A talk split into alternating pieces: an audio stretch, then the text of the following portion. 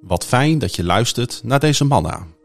Mijn naam is Klaas-Jan en zo af en toe mag ik iets met je delen. Een tijdje geleden mocht ik een huwelijk voltrekken als Babs, buitengewoon ambtenaar van de burgerlijke stand.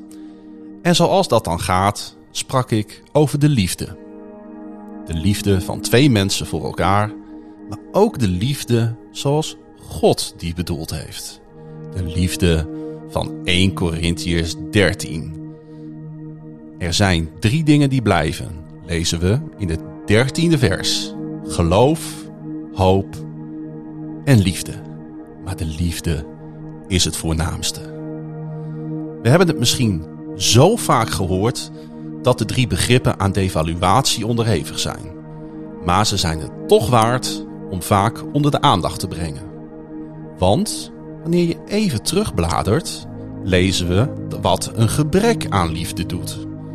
Specifiek een gebrek aan liefde binnen de gemeente.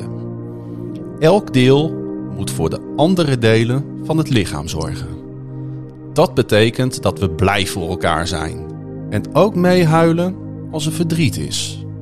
Er is geen plek voor individualistisch christendom. Maar de liefde beperkt zich niet tot de kerkmuren. De wereld heeft de liefde nodig. Dat was in Corinthië het geval, dat is nu in Groningen het geval. Geloof, dat is de inhoud en het fundament. Hoop is je levenshouding. En liefde de daad. Iets wat bijvoorbeeld tot uiting komt op een bruiloft. Zelf ben ik ook getrouwd geweest.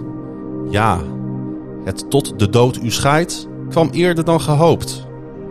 Maar ik heb de liefde mogen vieren. De liefde mogen ervaren. Dwars door alles heen. Door stormen en stromen van tranen bleef de hoop uit 1 Corinthiërs als een richtpunt aan de horizon. Als het kruis van Golgotha zichtbaar. De liefde overwon. De liefde troostte. De liefde omarmde. De liefde gaf. En de liefde deelde uit. En hoe dichter we bij Christus komen, hoe meer liefde we kunnen laten zien aan anderen. Ondanks dat geloof en kerk eigenlijk geen rol had op deze bruiloft die ik in goede banen mocht leiden, heb ik 1 Corinthians 13 aangehaald. Heb ik Jezus een podium mogen geven en de eeuwenoude woorden van Paulus mogen herhalen. Over eeuwenoude woorden gesproken, ik wil graag afsluiten met hoe de Babs op mijn bruiloft afsloot.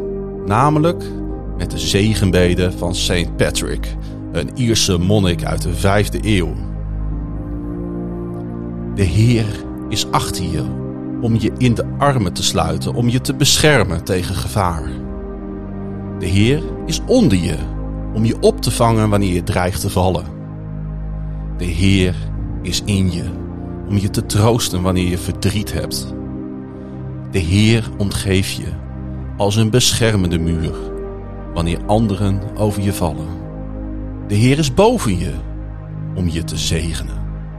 En zo zegen je God vandaag, morgen en tot in de eeuwen der eeuwen. Als dat geen liefde is,